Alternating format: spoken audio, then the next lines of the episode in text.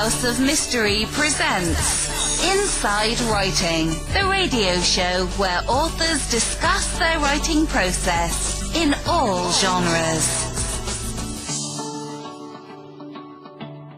Welcome back into the House of Mystery, and of course, I'm Al Warren. Now, today we've got a um, special co-host back, Mr. Brian Turnoff from the Mind's Eye podcast. Oh, well, thank you. I'm imagining a digital applause right now, so thank you all.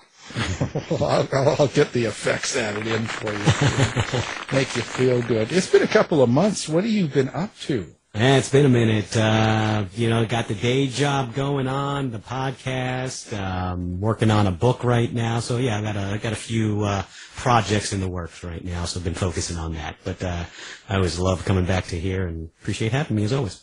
Yeah, I'd be interested. What kind of book are you going to write? This will be your first, right? It, it's the yeah, it is. It's the exact opposite of uh, pretty much anything that we're going to be talking about tonight. So apologies to Mr. Jensen, but uh, it's going to be uh, paranormal. It's a historic ghost stories um, that stem back, you know, hundreds of years, and then it's um, there's a certain theme that that's built into that that uh, we'll talk about when the book comes out. wow, that's it sounds interesting. And here we go. Now today we've got. Uh, uh, really interesting show. I think um, I, have had mm-hmm. uh, our guest on before. Um, mainly, it was about conspiracy theory stuff that was going on at the time. But um, today we got him because he's got a new book, "Personal Effects: What Recovering the Dead Teaches Me About Caring for the Living." So, Robert A. Jensen, thank you for taking the time for us today. You're welcome. I always enjoy uh, chatting with you guys. So, Robert, um, now for the people that don't know who you are, uh, let's let's explain um, why you'd be writing a book about this. Uh, what, what, kind of work do you do uh, so that people understand? Well, I've spent most of my adult life responding to what I call mass fatalities, disasters, crisis management, but typically those that involve a uh, very sadly and tragically a large loss of life. Things like Oklahoma City, 9/11, Hurricane Katrina, the 2010 Haitian earthquake or the Boxing Day tsunami, and um, I don't even count the number of plane crashes and bombings. Uh, so I spent a lifetime doing that, and uh, there's a lot of lessons that have been learned. And I like to, you know, like to say that I'll never have to go to another event. I, I've been to two in my lifetime that killed a quarter of a million people, and I hope that they don't occur anymore, and I'd love to, to never have to go back to work, but I don't think that's realistic. And what I'd like to do is help people understand what to expect and how to better manage crisis, because I don't think we always do the best job. Hmm. What, what, what, got you into that kind of work? Uh, I, I, was that something you've always aspired to, to get into, or did it just happen by accident? Um, I, I, I, don't know if it was by accident. It wasn't an aspiration. I, I went to military high school, so I had a little bit different background to begin with, and then went to uh, school in California and took criminology. Was a deputy sheriff for a couple of years in school to pay for school, and got my commission. Went in the army.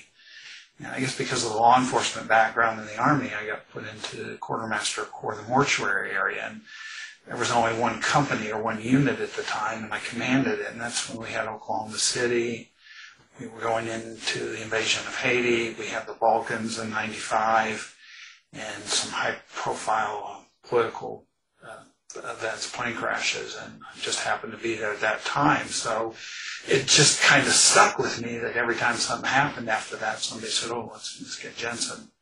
And I um, just went off from there. And when I left the Army in 98, I came to a company called Kenyon, which had started in 1906 whose business was basically doing the same thing. And I became CEO in 2003, and I liked the company so much I bought it in 2007.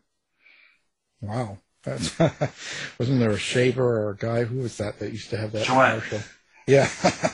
That's right. I, I, copied from him. I hope he doesn't. Yeah. only a few of us are old enough to know that one.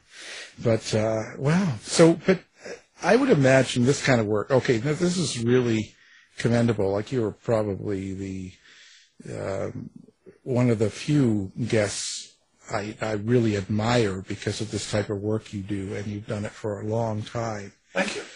But this kind of work, it must take its toll on on you and the close people around you, like family or anybody like that, it must be kind of like, wow, um, there's a lot of grief involved with this kind of work.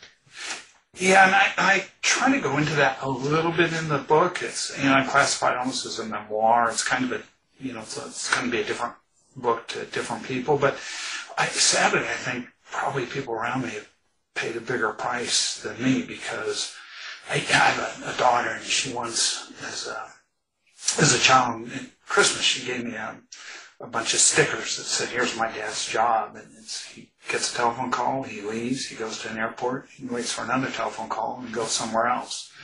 Um, because you never knew you were going to be home. I mean, and, and we had these five-year cycles. 2001, of course. Um, God, I was I just come back from New York after being up there for about six weeks. I was home for you know, or four weeks. Was home for two nights, and Italy's worst air disaster occurred. So next morning, I was a plane to Italy for the um, uh, crash in Linate, and, then spent probably 18 months off and on uh, in New York City, along with going to some other events. And then 2004, the end of 2004, with the Boxing Day tsunami, that, that Christmas, Christmas in, in the U.S. time tsunami that killed almost a quarter million people in Asia. Um, I left and got back, and we had um, got Hurricane Katrina. We had a, a massive, very difficult plane crash in Crete. So it was me always being gone, and then when I was home, it's you know it's like then I come home, I got to clean up and pack everything because I don't know when the next phone call is going to ring. So you're never really off, and then when you own the company or you're the boss, you know you have you're responsible for for all the your employees, so taking care of the normal problems, making sure there's resources for them to do their job, and um, for that, for me personally, I, you know, I don't know. I'm, I guess one day maybe I'll suffer some of the consequences. I, I don't. It, it's I can't control it. I I feel very sorry for the dead. The best I can do for them is give them. I hope to give them a name and, and dignity. But really, what I try to focus on is the living and caring for them. And I go into it with an expectation that we can't make it better because we can't undo the event. We can't bring back the dead. We can't uninjure people. The goal is to not make it worse. Um, and that means telling people things that they don't want to hear. Most people don't want to know, but they need to know. And afterwards, they're actually, I think, a little bit relieved because they can make a plan. They have an expectation. Mm. You know, in some of these uh, disasters you cover, like uh, you've been part of um, effort, like things like um, that are man-made, like 9/11 and stuff. Does that kind of make you angry?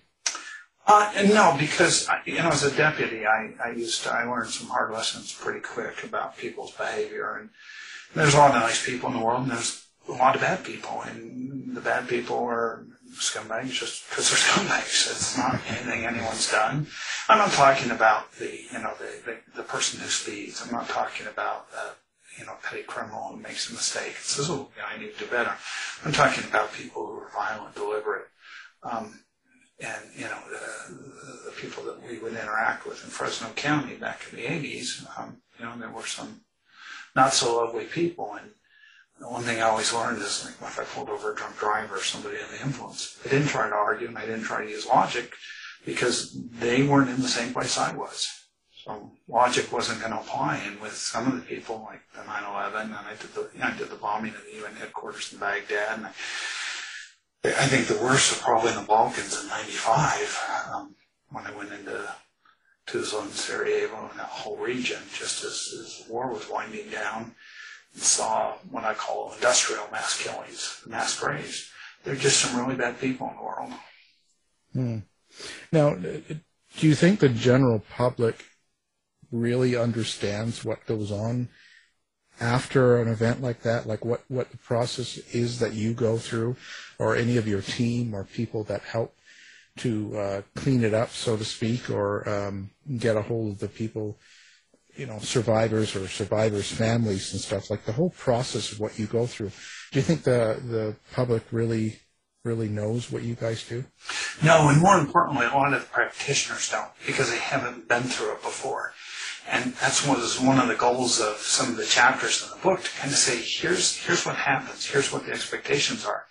because we're dealing with, and I'm sure you've talked about some of your shows, what we call the CSI effect, Yeah. where, oh, it's a plane crash. Well, it's solved in an episode, maybe two episodes. Everyone's identified, everyone goes home, and it, life is quickly normal. And for, for us, and for the families, I say it's typically, um, you know, going to be at least a year process because they have to get through all the dates.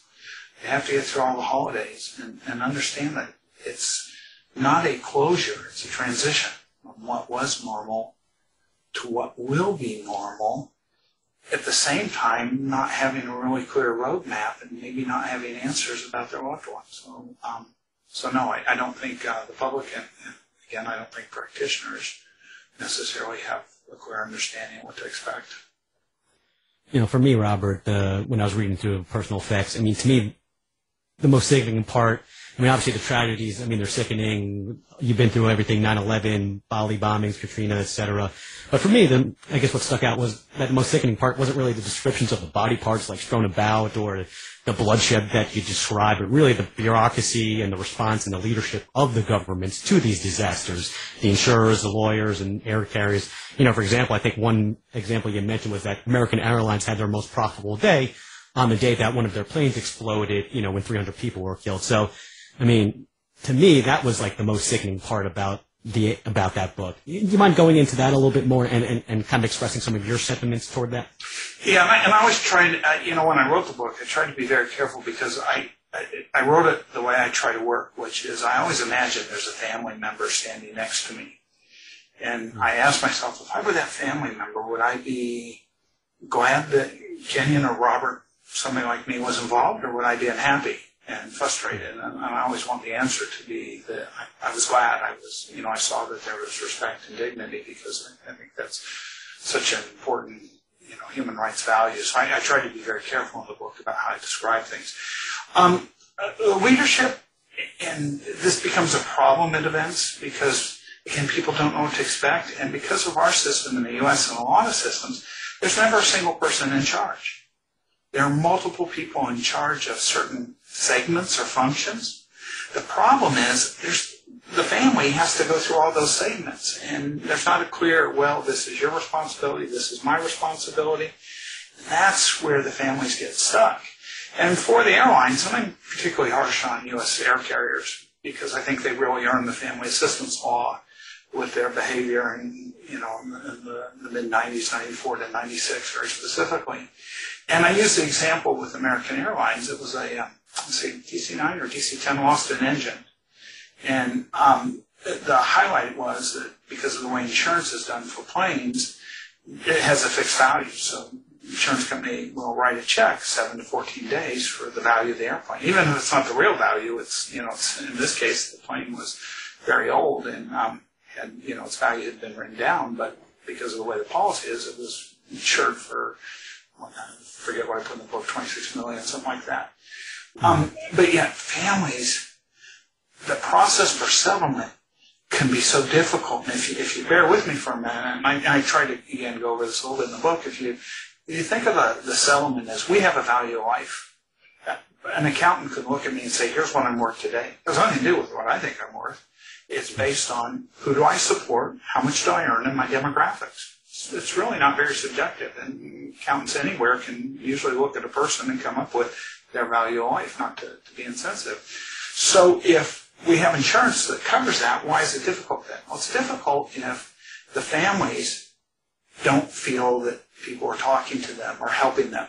Their first call wasn't to a lawyer. Their first call wasn't to a newspaper. Their first call was to the airline to say, oh my God, my loved one's died. Help me understand what's going on. And when they're met with a wall of silence, when they're met with um, games, when they're met with, well, I can't tell you, then all that does is irritate, irritate them and drive them to the litigation. And litigation to me can be an extension of rage. The settlement doesn't have to be a, a difficult process. So families will get their solicitors, and the families are lawyers, and the families' lawyers will take a cue from them, or the families will take a cue from the lawyers. Then the insurance companies will have their lawyers. And to them, this is a process, billable by the hour, that can go on for years, remembering the family that went through this is the one that didn't want this to happen as a moneymaker.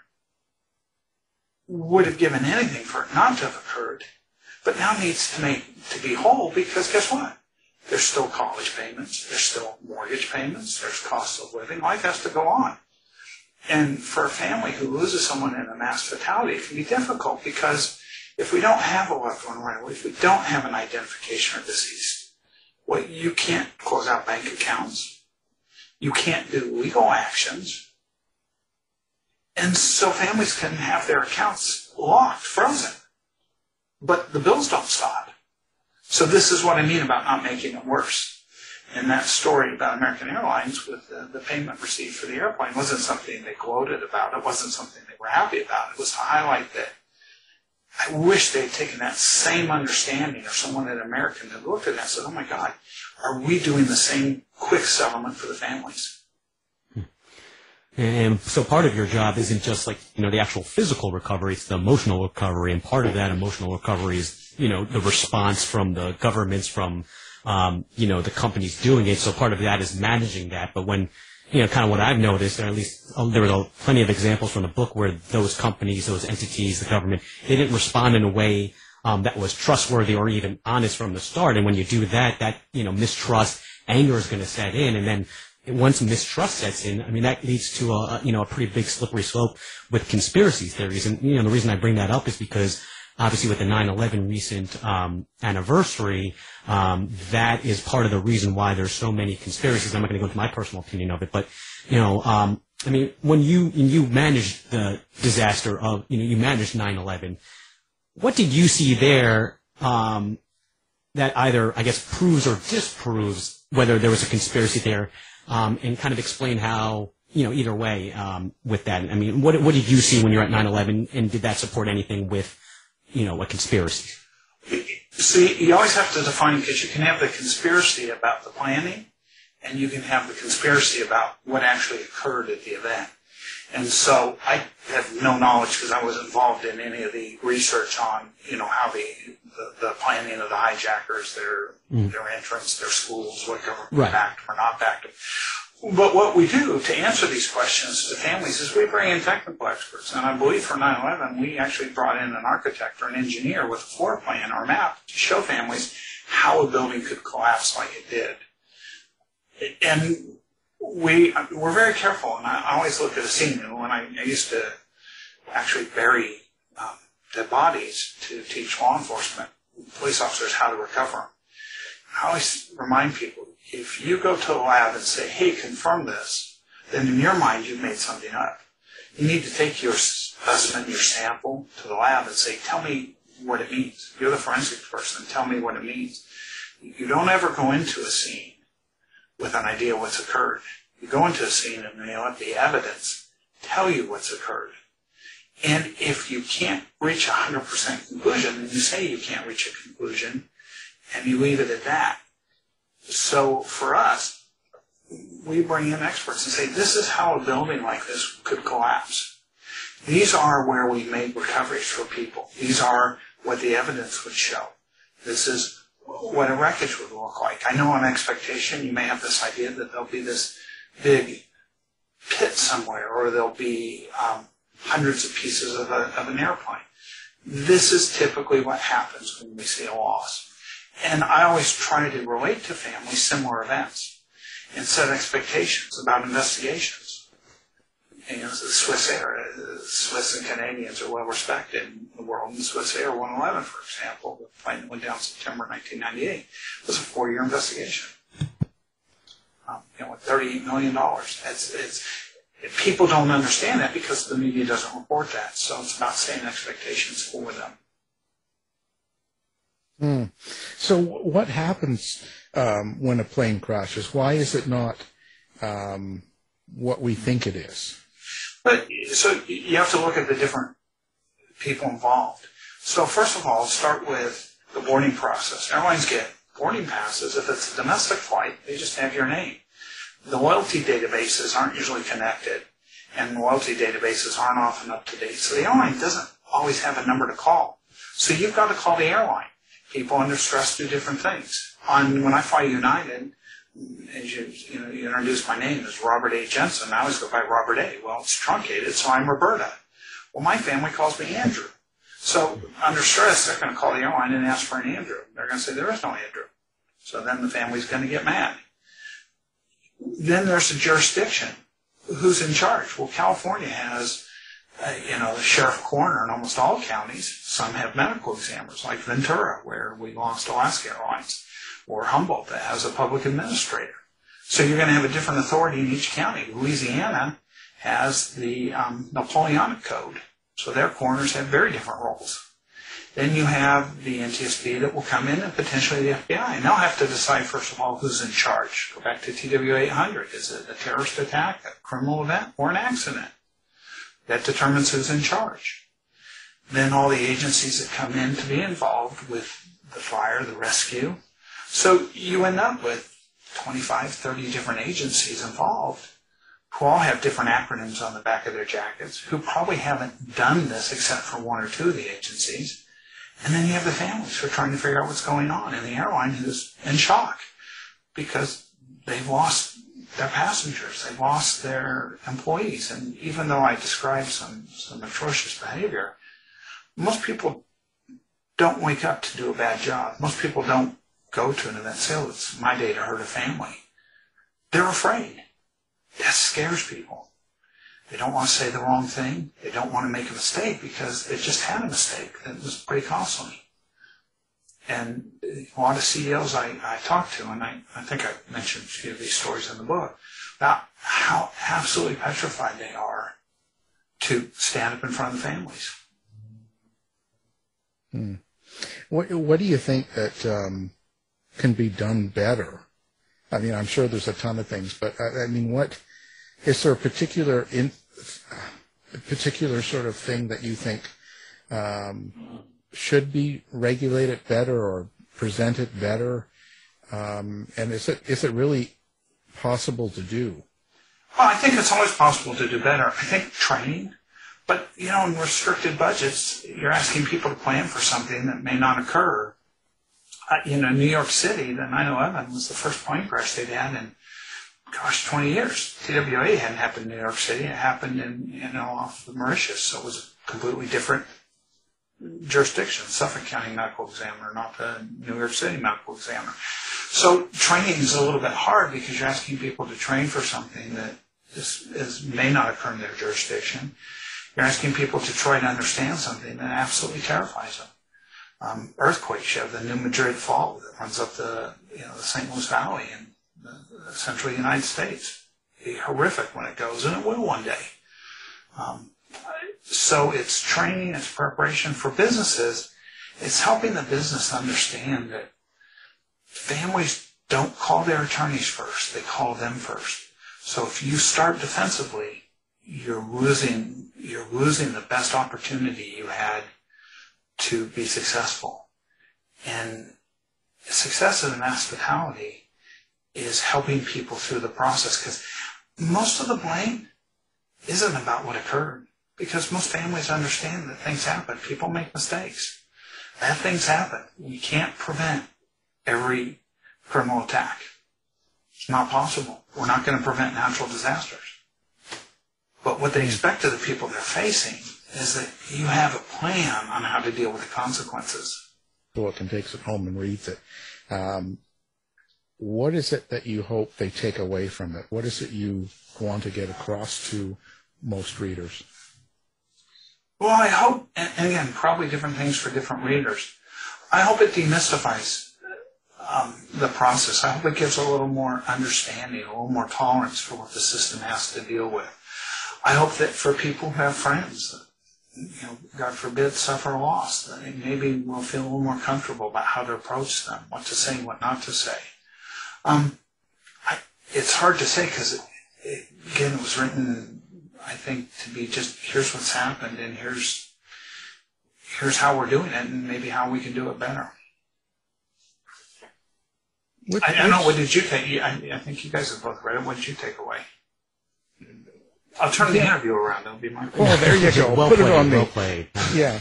yeah. I'll let you take that one first. Well, I, I sort of take it as uh, I th- it's an understanding of what goes on in the process. It's an understanding of what you go through and your team, let's say, people in your position have to go through. Um, it, it's giving us a point of view that we would never be part of. I would never see any of this or know about a lot of what goes on uh, because so little is presented to us. Like we get so little um, of that. It's kind of like, oh, here's the crash.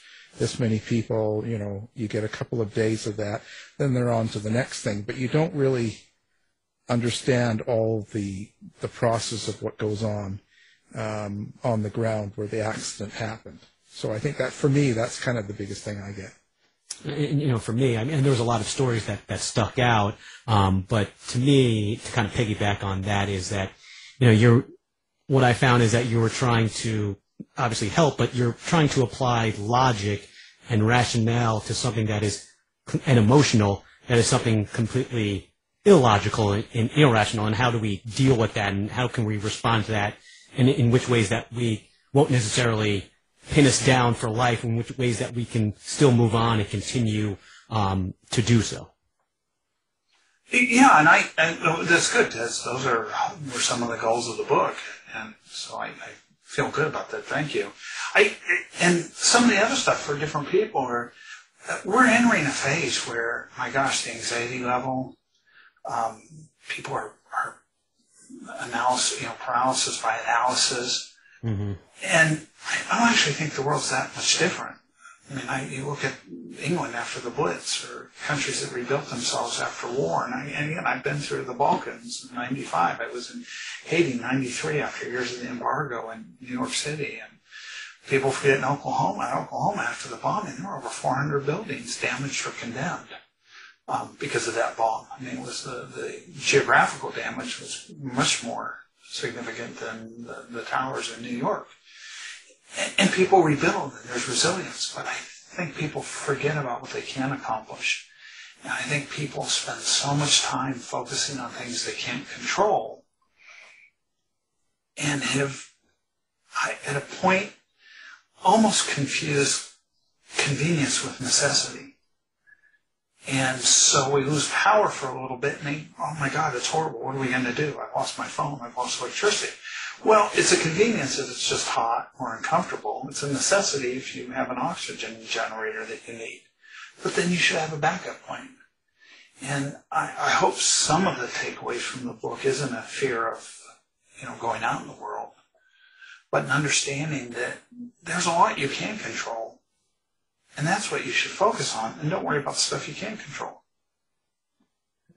Well, I'm still I'm staying home. I'm not going anywhere. no, you, you live in California. I mean, you know, it's people shake or bake. We're having some horrible fires and times out there, but it's a great state and people recover.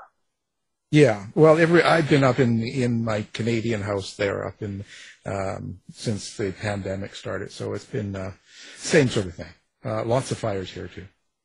So. And, and, and, to continue kind of what you were talking about before, the, the randomness um, and, and the control factor is that, you know, a question that you kept bringing up in the book was when someone is killed um, or, you know, has a near-death miss in it, in a disaster, you, you ask yourself, was it luck or was it just not their time? And kind of like to me, what I took away from that is another way of saying is that, you know, is life and death, are they either random and chaotic? Is life and death random and chaotic? Or is it organized and systematic? So I know you didn't really necessarily go into that, but do you mind extra- extrapolating upon those questions and, and that and you know that notion that you kept kind of bringing up in the book? Well, I, the example of I'm in you know the water, you know, in Florida, water's great. You go on a boat, sailboat, you're going to say cross the Pacific, and one night a whale breaches and your boat capsizes and sinks. And, have you done anything wrong? Probably not. It's what happens when you're at sea. So now you're in the water and you're on a life raft. And it takes 30 days for a passing ship to see you. So in that 30 days, if you had preparation, if you had water, if you had survival rations, if you had your boat set up for that emergency, and you asked lasted 30 days till the freighter, which is luck, sees you, then your preparation gave opportunity a chance to occur. Bad luck, the boat sank. Preparation was deliberate. Good luck that the freighter found you but your preparation gave time for luck to occur. So I don't think people can, I think people sometimes hasten their time up There's a lot of stupid behavior in the world, but there are times that you can't control it. So again, I don't worry about what I can't control. Uh, I don't, you know, when you're a deputy, you you you do the best you can. You want to go to work and you want to come home. And, um, sometimes people don't want you to come home, but that's what your training's for. And sometimes it just doesn't work, sadly. But with a lot of things in life, you can give yourself an opportunity for better luck or better things to happen. The lack of preparedness, though, robs you of that. Mm. So, so the bottom line is that anytime someone's going on a trip, they've got to call up Robert. No, the bottom line is this need to That's the last thing you want to do. Yeah, you know, gonna- you know, I, when I show up, no one's ever. It's not a good thing when I show up. It's- I they're had not a- happy. That's normally the end of vacation, I would imagine. Yeah, I had. I was doing a was a World Travel Conference and um, Travel and Tourism Conference in Bangkok, and um, I think it's David Cameron had just been on, and then a CEO of a company, a really great guy. Um, he gets on and he was talking. He says, "Yeah, and here's a guy who I hate to call. I never like to see him." It's like, no, I'm not sure I should think that, but I but I get it. It's, it's, no, you, you, I'm not. It's I'm not the one we're looking for. Yeah. Yeah, no, I know it's. wh- wh- Which, which, when you go through these cases, which one has had, uh, um, let's say, the most lasting impact on you? That's a good question, and, and one I get, get asked a lot. And that, my answer is they're all different. You, you don't go to any incident and come back the same. You're always going to come back a little bit different. That's the cumulative effect that makes that can make this work hard. It's you know when you start holding a glass of water, if it's not so heavy, but you hold it up over time and add a little bit more water each time, it gets pretty heavy. Um, but at the end of the day, none of them are about me because no one forced me to go and. I'm not going because something happened to me. I'm going because I was asked to go help. It, it really matters for the families because it's it's going to have the impact for them. Yeah, there's, I guess there's no real difference once, you know, um, death is death and death is death. Um, but what about when it comes to actually managing the different type of disasters, man-made versus natural? I mean, would you say that there's differences there in your response, or it's really just all the same under one umbrella? Well, the consequences, and again, go back to consequences. So uh, sometimes in man-made, it's a little more controlled for other resources because you're not competing for life saving. In natural disasters, you may you have to make a decision. Like when we went into Haiti, how many people do I actually bring into Haiti? Because every person I bring is going to need food and water, and and there's people who need food and water that don't have a choice where they are because they live there. So it's understanding the logistics of the differences, and then crime scenes versus non-crime scenes, and almost all of them are political. They all they all have problems. They're just you know each event will have its own special problems. The tsunami, um, you know, we had 33 countries, and I can remember the first couple meetings where ambassadors were at these meetings from different countries, and they, they failed to react. You know, one of the things I talk about in the book, is the big problem with governments and people, is they fail to recognize the crisis um, in a timely manner. They wait till it's much worse than it had to be. And you know, with the Boxing Day tsunami, you know, 250,000 people killed, um, and several hundred from multiple European countries, and uh, their governments, I don't think, could comprehend that such a thing could occur. And when it did, they were slow to react. And so we were in these meetings, and you get there, saying, "Well, I'm I'm responsible for you know the Swedes, or I'm responsible for Germans, or I'm responsible for the Austrians." And it's like, as you understand that all we have here are several thousand deceased who are male or female. That's about all we can tell right now. So we don't know who's who. And if you're going to try to solve it by who's who, you're going to take a process and make it much harder than it has to be. We need a system. These are people of the world. We have 33 teams from 33 countries here. Let's just divide and start working out and working this. And here's the messages. But because they hadn't been through it and they were they were getting beat up at home, you know, it's that fear that drives that reaction. So things like those are difficult, but different incident, different problem. At this point in, in your life, um, where do you see yourself going? Are you going to keep doing this kind of work, or are you going to retire sometime soon? Well, um, we've just actually sold the company. So, um, you know, I liked it so much, but all things have to come to an end, and it's time for a new generation of people to take hopefully the training, the education, and take the company and the system to the next level. There's some goals that need to be accomplished, but not by me. So I'm I'll stay through the end of the year to help the uh, the public company that, that purchased it, which I thought was a was a good match. And um, then I want to share lessons. I want to, you know, the point of the book. I want to help people understand stuff, and then I want to focus on the things that I put aside that I enjoy. Photography, bike riding, scuba, travel. I'd like to be able to not have my phone by my bed and um, things like that, and not not unpack a suitcase, and then that I come back and have my husband feel that we can plan something and the certainty it will occur, not worrying that, well, we're going to go. And I always use examples with my ex-wife once and my daughter. She, my ex-wife told my daughter, oh, daddy will be home. And my ex-wife said, or no, my daughter said, no, mom, dad said he's planning to be home. So I, I don't want to have any more of those. yeah, it's got to be really hard on on on everybody around you in that way for that kind of. Um, what kind of training does someone go through to get into that kind of job? Well, I, I think that there's so many different fields. The management really is just, I guess, having having the right personality or the, the confidence.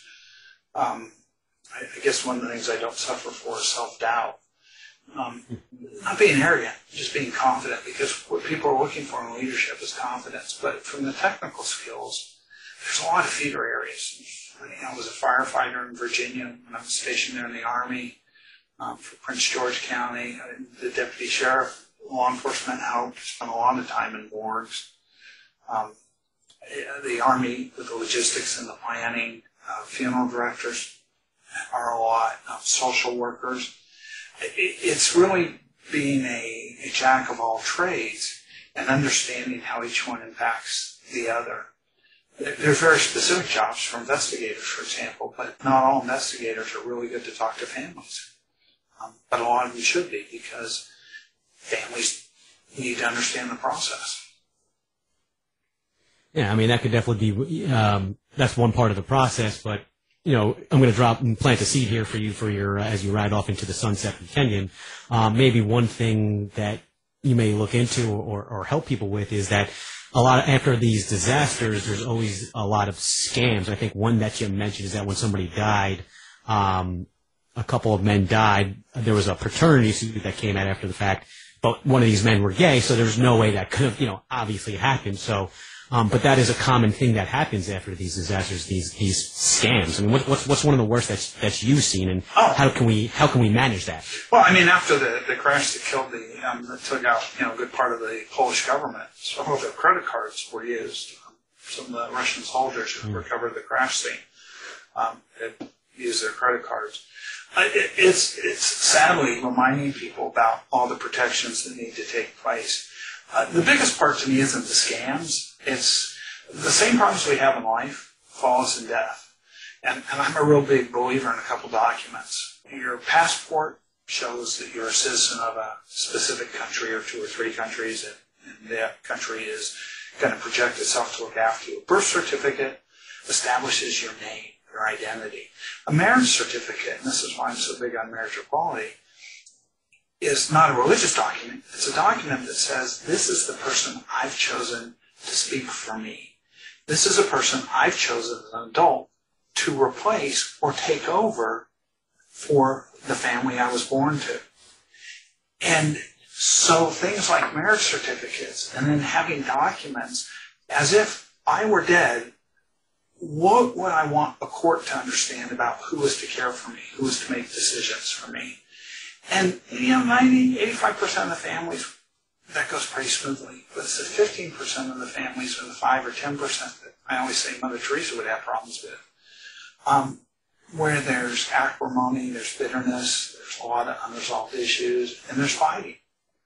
And what a horrible way to add to an already traumatic event is when you can't even decide who can make disposition of the deceased or who's going to take their personal effects uh, because we're fighting over who who, sh- who should that be? When the simple a- answer is the person involved could have left direction. We will all die one day. I hope for most of us it's not anytime soon.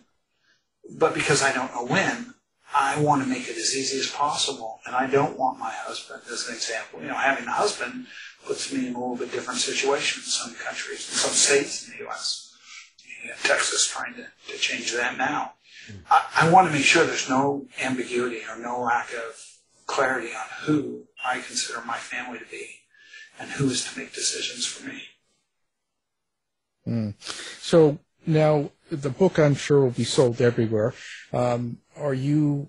Do you have the website up and running that people can come find you on and find out more about you? Yeah, I created a a website for me. It's just www.robertajensen.com, and I, I put the books on there. My I'm trying to um, get my photography. I've got thousands of pictures around the world I'd like to organize and put out, just because I think photography is neat. And, um, I do kind of a what I call a reasoning blog, and where I, I'm trying to add more things on. Uh, you might want to consider this or think about this. It's, there's nothing for sale. You can't buy anything on it because at this point, I'm just happy to share. And then um, there's all the like I'll post this interview when it comes out and TV and, and radio. So if you want to learn more about mass fatalities or, or the history, there's some information there. You gonna have some dancing videos up there too, or something? or- Uh, no, but I have some old ones from even back in '95 from Oklahoma City, and I'll eventually put some from Bosnia, just because um, you know this is always everyone's always interested in what goes on behind the, the yellow tape, as I as I talk about in the book. So I I've got some some videos of that, but no, none of the uh, none of my trips to Everest or in the water or anything like that. Oh, Robert, okay. if you want to see a disaster, just watch Alan dance. Um, yeah, I don't I don't have uh, I'm not good. How, how would you manage that? That's a dance lesson. I would just say, man, that's more power to you, and you know, you can dance like no one cares. Then that's uh, I'm impressed because I uh, I have no coordination and I can't sing. My daughter once told me that my voice was too special to be shared.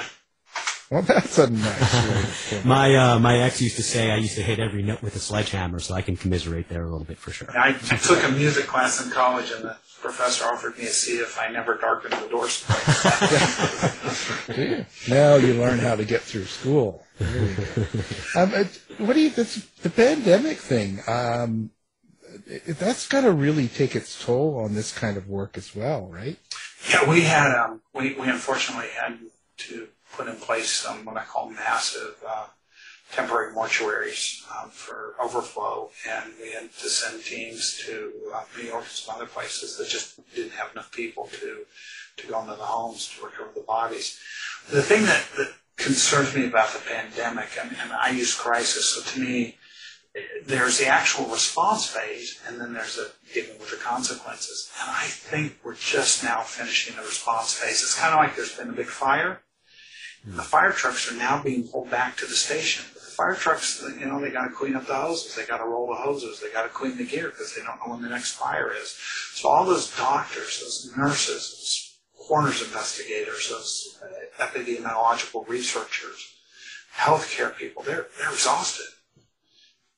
And then the consequences are, I think the anxiety levels for people have gone through the roof. I think there's people who are never going to be comfortable. Well, you know, with school a good option, so I could work because my, my kids would always be in school. Well, I don't think a lot of people predicted schools would be closed for the length of period. And, and we've had pandemics before, and we'll have them again. They're not unpredictable. Um, and but I think people, because again that, that resilience factor, or lack of resilience, are are going to work the consequences of this. I think we're just now starting to feel, and and I, I'm optimistic.